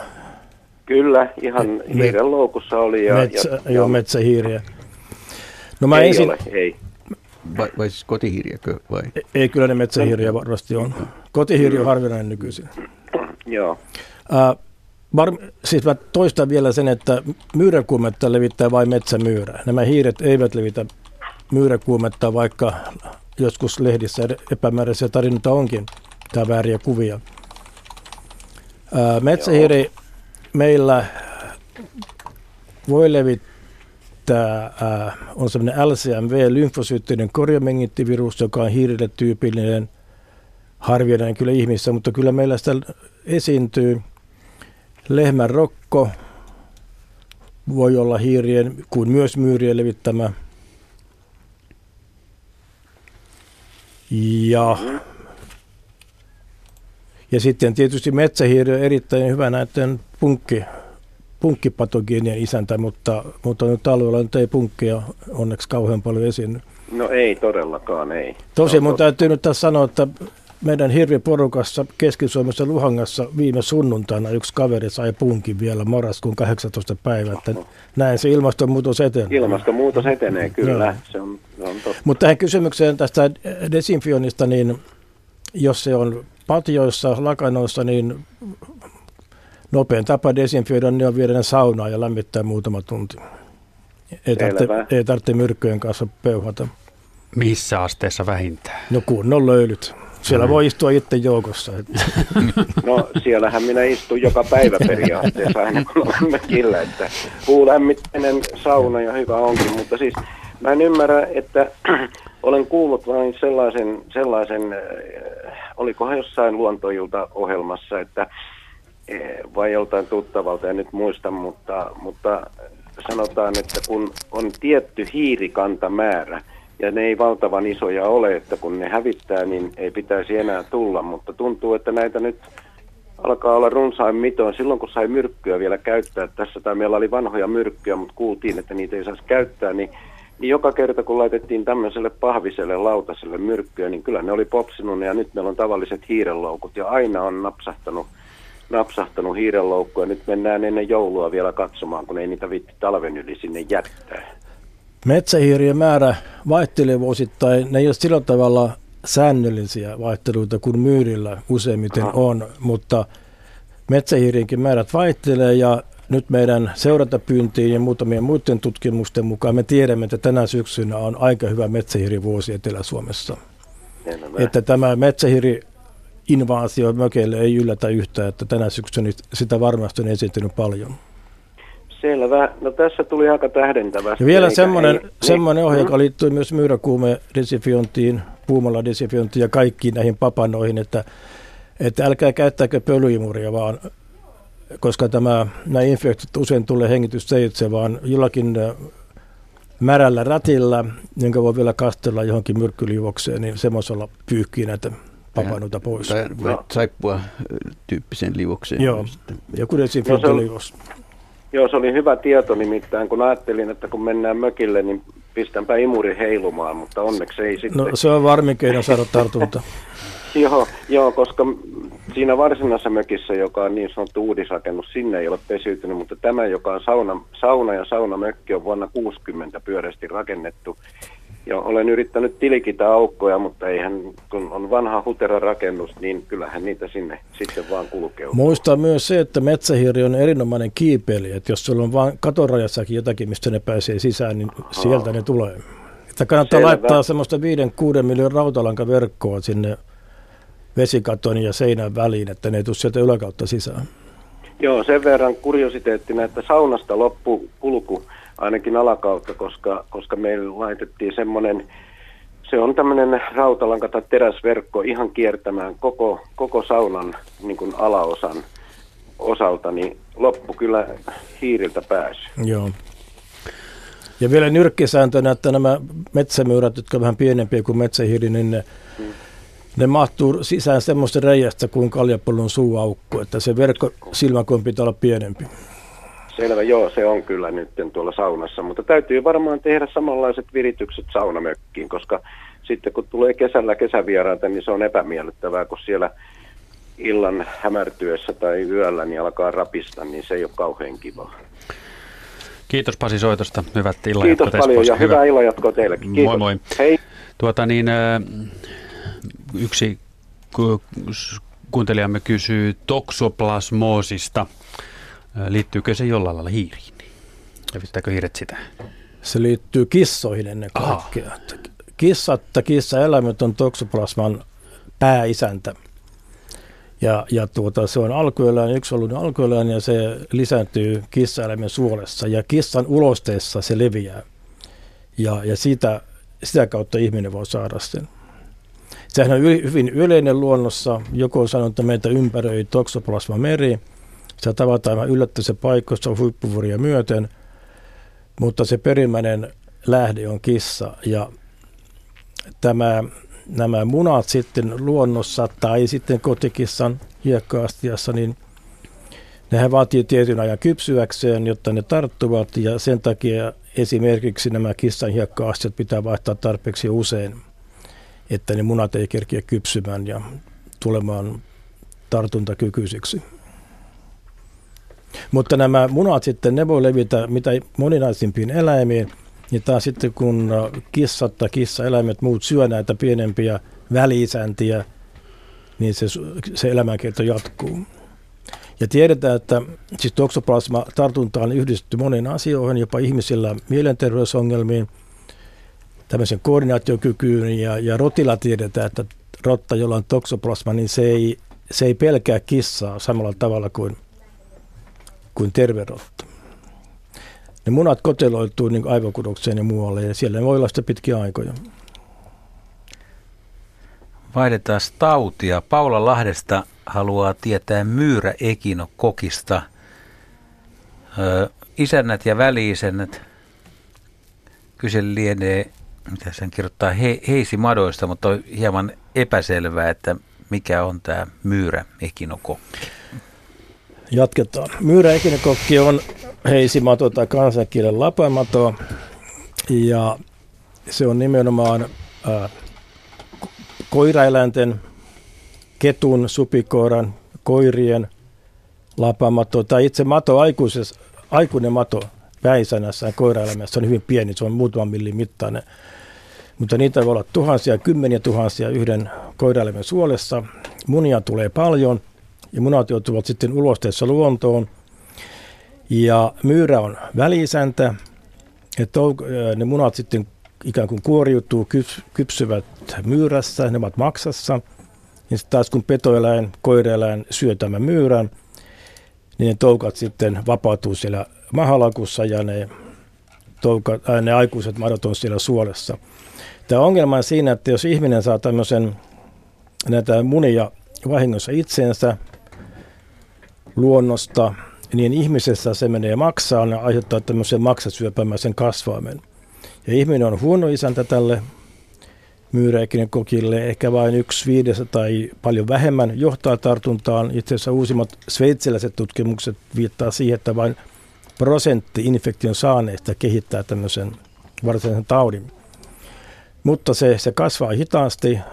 Oireita tulee vasta joskus aikaisinta 5, 10, 15 vuoden kuluttua, mutta siinä vaiheessa sitten maksava olla jo aika, aika mennyttä kalua. Mutta Suomesta ei ole löytynyt vai? Ei, ja tavallaan ehkä Koto, tässä, kotoperäistä tapausta niin, ei. Ei ainakaan vielä, mutta että tässä tietysti se hyvä muistaa Torinassa se, että, että ulkomailta tulevat ja siellä käyneet koirat sitten madotetaan, niin se on yksi, yksi tapa tässä niin kuin käydä tätä torjuntataistelua. Tässä on yksi ongelma, siis meillä on vaatimukset siitä, että ulkomailla käyvät tai siltä tuotavat koirat pitää madottaa jo ennen Suomen tuontia ja korostaa vielä, että kun kyse on heisimadosta, niin siihen ei ole mitään rokotetta eikä synny immuniteettia, vaan että ne pitää madottaa joka kerta erikseen.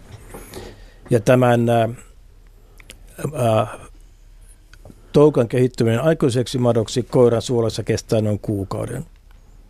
Mutta ongelmana sitä rajatarkastuksessa on se, että ihmisillä pitäisi olla dokumentti siitä, että koira on madotettu, mutta rajaviranomaisilla ei ole oikeutta puuttua näihin tilanteisiin.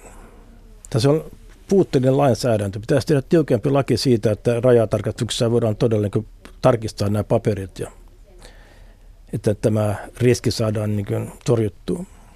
Mutta sana ekinokokki yhdistetään myös aika lailla marjoihin. Ja Suomessa on puhtaita marjoja, mutta onko, onko, onko Virossa puhtaita marjoja? Kuinka paljon tätä marjahommaa se on, liiotellaan? Tai... Liiotellaan, ehdottomasti liiotellaan. Eli selitäisi, vielä, selitäisi vielä ihan rautalangasta Joo. se, että siis mi, mik, miksi marja voisi olla Se, että kun koiraeläimet ulostavat luonnossa ja usein sitten ulosteiden mukana tulee näitä heisvadon pätkiä, joista munat vapautuvat luontoon, niin voi olla, että ne jää teoriassa marjojen, marjojen päälle. päälle. Ja tämä on se ikään kuin se riskitekijä, mutta me ollaan tästä keskusteltu hyvin paljon Antti Oksasen kanssa, joka on Eviran villeeläin tautiyksikön päällikkö. Ja, ja tuota, meidän tiedossa ei ole yhtään tapausta maailmalta, missä olisi todistettu ihmisen saaneen ää, tämän myyräikinkokin marjoista. Se tulee useimmiten omista lemmikkikoirista. Koirat tulostavat niitä munia ja turkkiin ja jos sitten koirat pyörii samassa sängyssä ja sohvissa ihmisten kanssa, niin sieltä se tulee useimmiten. Mutta kuitenkin on annettu ymmärtää, että keski-eurooppalaisia marjoja ei välttämättä kannattaisi syödä. No se on, tätä, se on tätä hyppöjä. Siis eihän Saksassa kukaan uskalla mennä metsään syömään marjoja. Ja kun ne tulee Suomeen, ne ihmettelee, miksi suomalaiset syö metsästä marjoja. Mutta ei ole missään todistettu, että ihmiset saa tartunnan marjojen kautta. Mitä niille saksalaisille marjoille tapahtuu? Ne keittää kaikki hilloksi. Että ne tekee myös sillä Joo. Ja sitten, tässä... on, sitten on hyvä muistaa, että, että ehkä vielä tärkeämpi riski ulkomaisille marjoille, varsinkin joita löytyy tuolta lähimarketin pakastealtaasta, on, että niissä on norovirusta. Ja, ja kalikivirusta. Ja niissä on siis äh, juuri tämä ripulitaudin hmm. aiheuttaja, että 90 astetta kaksi minuuttia, niin sitten pääsee siitä eroon. Ja vielä ekinikokin kohdalta se, että, että pakastaminen ei auta, koska nämä munat säilyvät kylmässä erittäin hyvin. Ne säilyy vuoden 20 asteen pakkasessa.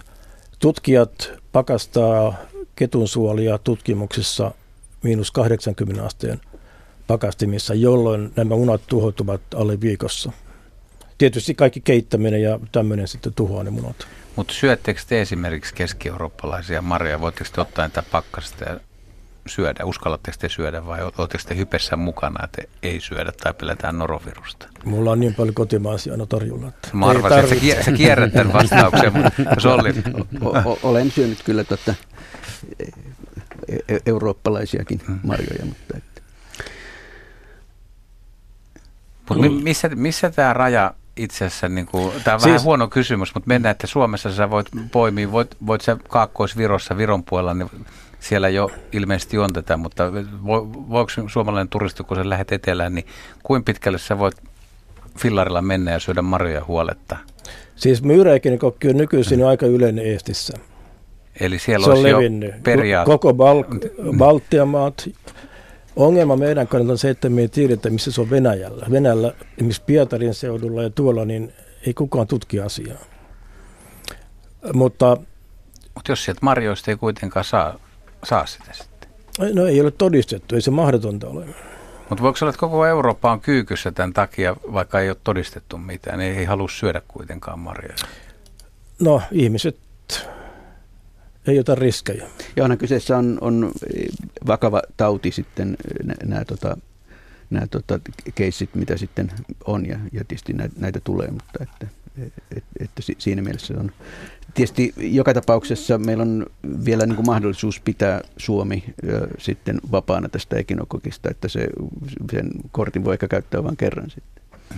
Ja onko se, onko se sitten tosiaan esimerkiksi vaikka tuontikoirat on niin kuin tässä niin kuin suurempi uhka kuin, kuin vaikka ke- kettu tai supikoira, mikä jolkottelee itsekseen? Tai sakaali tulevaisuudessa? No niille tu- villeille nyt ehkä vähemmän voidaan, mutta, mutta tuota, näitä lemmikkikoiria, tuontikoiria, niin niitä pystyy lääkitsemään ja estämään se riski sitä kautta. Tässä voi ottaa vertailuksi Ruotsin. Ruotsi oli pitkään samassa tilanteessa kuin Suomi, mutta tässä on nyt jokunen vuosi aikaa, kun Ruotsista ensi kerran löydettiin myyräkinikokki Lounais-Ruotsista, Göteborgin lähettäviltä, ja ensin luultiin, että kun ruotsalaiset käy veneellään Tanskan puolella ostamassa halpaa olutta, että koirat olisivat tuoneet sen sieltä. Mutta sitten jatkotutkimuksessa parin vuoden kuluessa löytyi uusia paikkoja Etelä-Ruotsista, muutama paikka, missä sitä esiintyi. Hyvin vähälukuisena, mutta kuitenkin useampia paikkoja Etelä-Ruotsissa. Ja ruotsalaiset teki hyvin perusteellisia riskinarviointeja, mutta he päätyivät siihen, että tämä loiden on vielä niin harvinainen Ruotsissa, että ei ole syytä millään tavalla rajoittaa marjan poimintaa eikä sientyön keräystä. He päätyivät siihen, että siinä ei ole riskiä. Tämä on, tämä on mielenkiintoinen. Tarkoitatko tuota edullista tanskalaista olutta? Aloin miettiä, että onko se myös hyvää vai ainoastaan. Kaikesta pelotella, että koska, koska tulee se hetki, että Etelä-Ruotsissa ei kanta syödä tai Suomessa ei kanta Mm. syödä marjoja. Se on, sehän on aika niin kuin Mutta fataali kielto. Jos mä vielä jatkan, että lehti tuossa usein tässä Ekinokin niin. elämänkierrossa näytetään niitä marjan kuvia, mutta se on, se on väärin. Ei kannata niitä näytellä siinä. Elina Joensuusta kirjoittaja kysyy, että, että ilmastonmuutos vaikuttanee sekä isäntäeläinten että vektorien, eli hyttysten, punkkien ja niin edelleen esiintymiseen Suomessa, niin mitkä ovat asiantuntijoiden arviot, että mitkä ovat merkittävimmät uudet zoonoosit tai, tai nykyiset zoonoosit, jotka tulevat yleistymään Suomessa ilmastonmuutoksen myötä lähivuosina? No, jos katsotaan esimerkiksi borrelioosin levinneisyyttä Suomessa, niin valtaosa tapauksista tulee etelä lounais länsi-Suomesta. Sisämaassa niitä on vielä huomattavasti vähemmän. Ja aivan ilmeistä on se, että kun ilmasto lämpenee, niin myös Sisä-Suomessa ja pohjoiseen päin punkit runsastuu, joka todennäköisesti merkitsee myös äh, borrelioisin- yleistymistä. Sama koskee varmasti puute- ja aivokuumetta. Tuossahan tavallaan meillä on vähän ehkä vertailukohta, että semmoinen ilmasto, jota nyt tänne meille päin tota, en, ennustellaan, niin semmoista löytyy ehkä jostain tuolta Etelä-Ruotsista tai Pohjois-Saksasta, että ei siellä nyt mitään ihan äh, ihmeellistä e, e, ehkä ole, mutta että kyllä nämä niin punkkitaudit on selkeästi ilmastosta riippuvia ja, ja tota, puut- ja savukuumella, eli teillä TBllä on sitten vielä niin kuin lisäksi muita ilmastoriippuvuuksia, että sille ei riitä, että pelkästään on punkkia, vaan, vaan että täytyy sitten olla sopivat olosuhteet ehkä tämmöiselle kimppasyönnille, ja, ja nämä olosuhteet on, on myös runsastuneet. Siinä on, on tiettyjä semmoisia lämpötilagradientteja esimerkiksi keväällä ja syksyllä, jotka sitten edesauttaa, että tämä, tämä virus pärjää. Ja, ja kyllä se on niin tavallaan jo havaittu, että, että nämä liittyy ilmastonmuutokseen. Ehkä hyvä analogia tämän kanssa on se, että Keski-Euroopan vuorilla tämä puutiasavokuume siirtyy ylemmäksi. Se niin kuin vähän katoaa alempaa ja siirtyy ylemmä. Samalla lailla kuin täällä sitten niin kuin toisessa ikään kuin dimensiossa täällä se siirtyy niin kuin sitten pohjoiseen.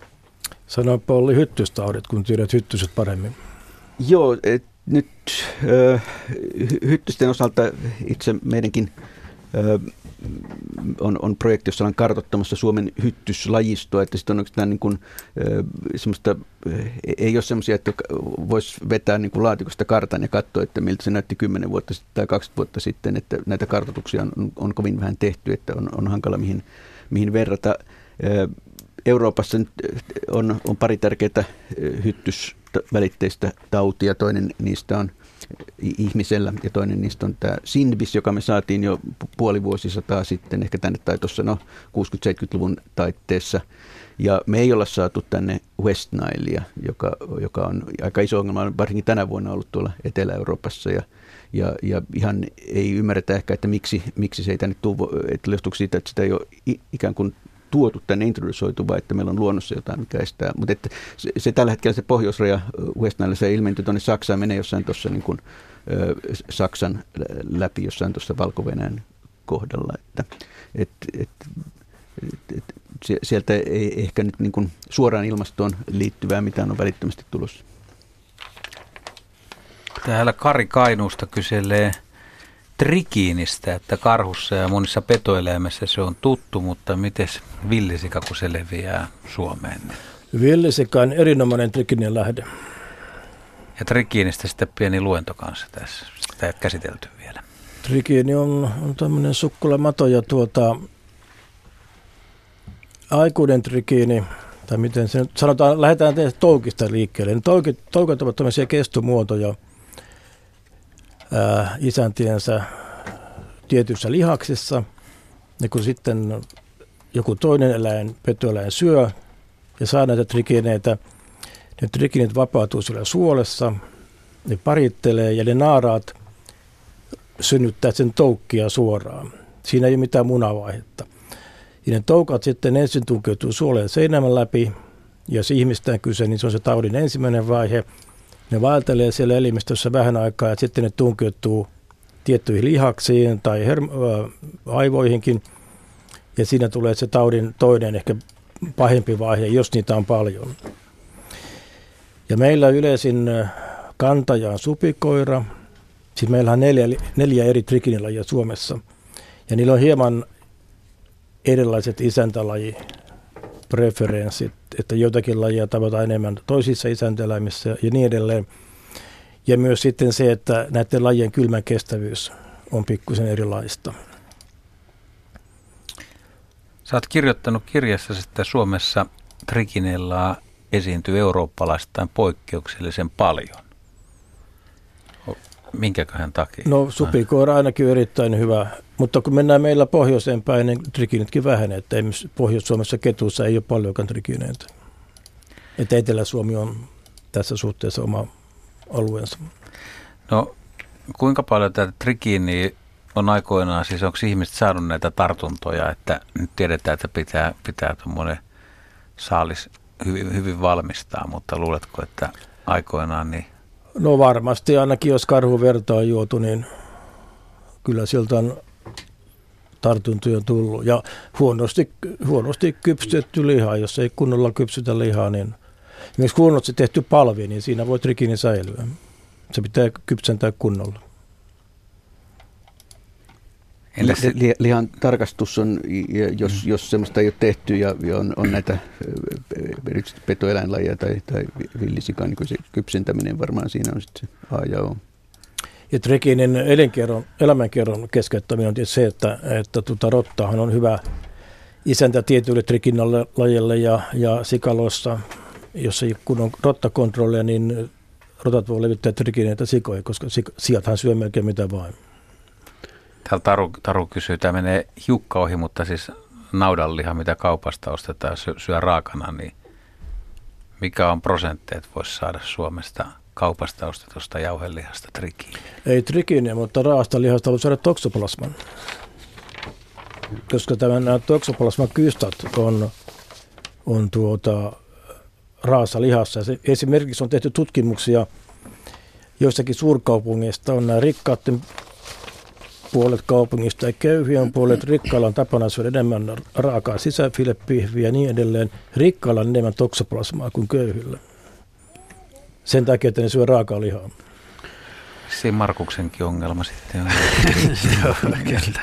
Tämä, olla, tämä keskittyy enemmän tuota, niin kasvisruokaan. Ää, Hannu kysyy, eikä ole itse asiassa ainoa, on tänne muitakin kysymyksiä tullut hirvikärpäsistä, että levittävätkö hirvikärpäset tauteja? Onko niistä löytynyt mitään? Joo, me vähän tutkittiin tätä asiaa tuossa joku vuosi sitten Jyväskyläläis- ja, ja, ja muidenkin biologi kollegoiden kanssa tässä saatiin hirvikärpäsnäytteitä ja silloin meillä oli vähän kiikarissa tämmöinen Bartonella ja sieltä löytyikin tämmöinen vähän uuden tyyppinen Bartonella-laji sitten ja, ja tota, mutta äh, mietin, olisiko sitä voinut yhdistää. Ihmisillä on jo, joskus tullut tämmöisiä vähän kuume, imusolmuke, suurentumatyyppisiä taudinkuvia, mutta, mutta emme pystyneet sitten sitä yhdistämään ihmisillä tauteihin, mutta, mutta tota, et mitään semmoista niin kuin, selkeää tautia ei, ei ole sieltä, mutta mä luulen, että tätäkin ehkä on syytä vielä katsoa suurennuslasilla uudestaan. Niin, että kyseessä on vain tuollainen muuten luonnossa ja metsässä liikkuvia kiusa, kiusallisesti Joo, ja, ja, ja, tietysti se, sehän, mikä on tietysti tämä hirvikärpäs ihottuma, on, on se, tota, joka raavaan miehenkin sitten saa lopettamaan metsässä käynnin, että se voi olla niin, niin Vähentämään ainakin. Mm. Niin, et, Joo, siinä on, siinä on aikamoinen ongelma, että jos saa tarpeeksi puremia, niin monet henkilöt allergisoituu jos on vaikka sata vanhaa puremaa ja sitten tulee yksi uusi, niin kaikki sata vanhaakin tulehtuu yhtä aikaa. Ja se on aikamoinen tuska ja vaivo. Tosiaan tämmöistä vähän, jotain mikrobietiologiaa siinäkin vähän, vähän katsottiin, mutta semmoista nyt ei, ei saatu todistettua.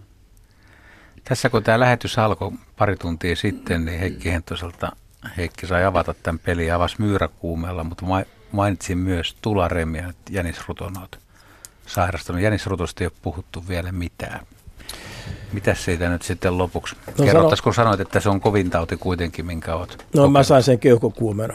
Ja. ja ilmeisesti olin, kun kerroin, että puhalletaan myyriä pois loukusta, niin ilmeisesti mä imin itseäni oikein valtavan määrän tularemien bakteereita. Mutta tularemia on, se on hyvin mielenkiintoinen myös ekologisesti. Siis meillähän jänisruttohuiput ihmisissä seuraa myyrähuippuja vuoden viiveellä. Et silloin kun myyräkanta romahtaa, niin sinä kesänä on jänisruttoa paljon. Että myyrät on jollakin tavalla reservuori, missä se bakteeri säilyy ja leviää. Se bakteeri kyllä säilyy sitä monessa muussakin paikassa, ilmeisesti vesistöissä, ehkä ameboissa tai mm. tämmöisissä. Mutta se on mielenkiintoista, että kun kuitenkin useimmat tartunnat ihmisiin tapahtuu hyttysten puremissa, puremista meillä, niin mikä on se yhteys, että mistä hyttystoukat vesistöissä saa sen tuloremia bakteeri? Siis hyttysen muodonvaihdoksessa toukasta aikuisensa bakteeriseura mukana. Tämähän on myös jännä sikäli, että kun jossain maailmalla puhetta, että meillä on tämä tularemia hyttysissä, niin, niin tota, Keski-Euroopassa on ihan äimänä, että ei, ei, ei siellä vaan semmoista tapahdu. Siellä se on punkkilevitteinen, vesivälitteinen ja tämä on erikoisuus, mitä on Suomessa, Ruotsissa, Venäjällä, jossa sitten esiintyykin tämmöisiä isoja epidemioita. Mutta nämä epidemiat tosiaan, niiden jaksottaisuus tavallaan liittyy myyräsykleihin ja sitten se epidemian koko liittyy siihen, että onko minkä verran hyttysiä. Ja, ja se, että sitten vielä kolmas outous on, että se esiintyy vain tietyillä paikoilla aina sitten mm. uudestaan, niin kuin Pohjanmaalla, Keski-Suomessa sitten. Meillä on, me ollaan tutkittu säätilan ilmastotekijöiden vaikutusta tähän taudin voimakkuuteen tai esiintymiseen ja runsauteen. Ja siis se edellytys on, että edellisenä vuonna on myyrähuippu, mutta sen seuraavan kesänä, kun se tautihuippu tulee, niin sen suuruus riippuu hyvin paljon sen kesän olosuhteista. Jos on kuiva, lämmin kesä, lätäköt kuivaa, ei ole hyttysiä.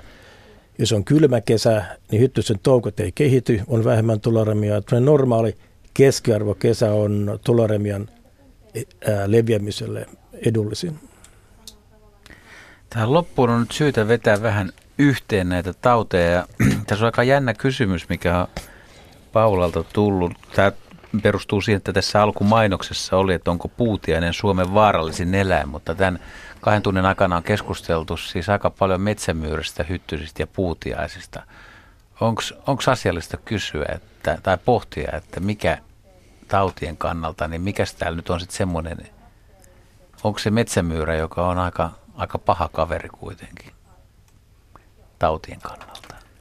Se on reservuari, ei vain myyräkuume Puumalalle, mutta myös monille punkkitaudoille, mitä punkit levittää, niin ne saa sen metsämyyristä. Että se on punkki ehkä niin kuin, tai puutiaiset, jos niin. sanotaan, niin ne on ehkä sitten niin kuin lähimpänä ihmistä siinä punkkitautiin leviämisessä, mutta, mutta niidenkin taudinaiheuttajat niin. tulee myyri, metsämyyristä usein.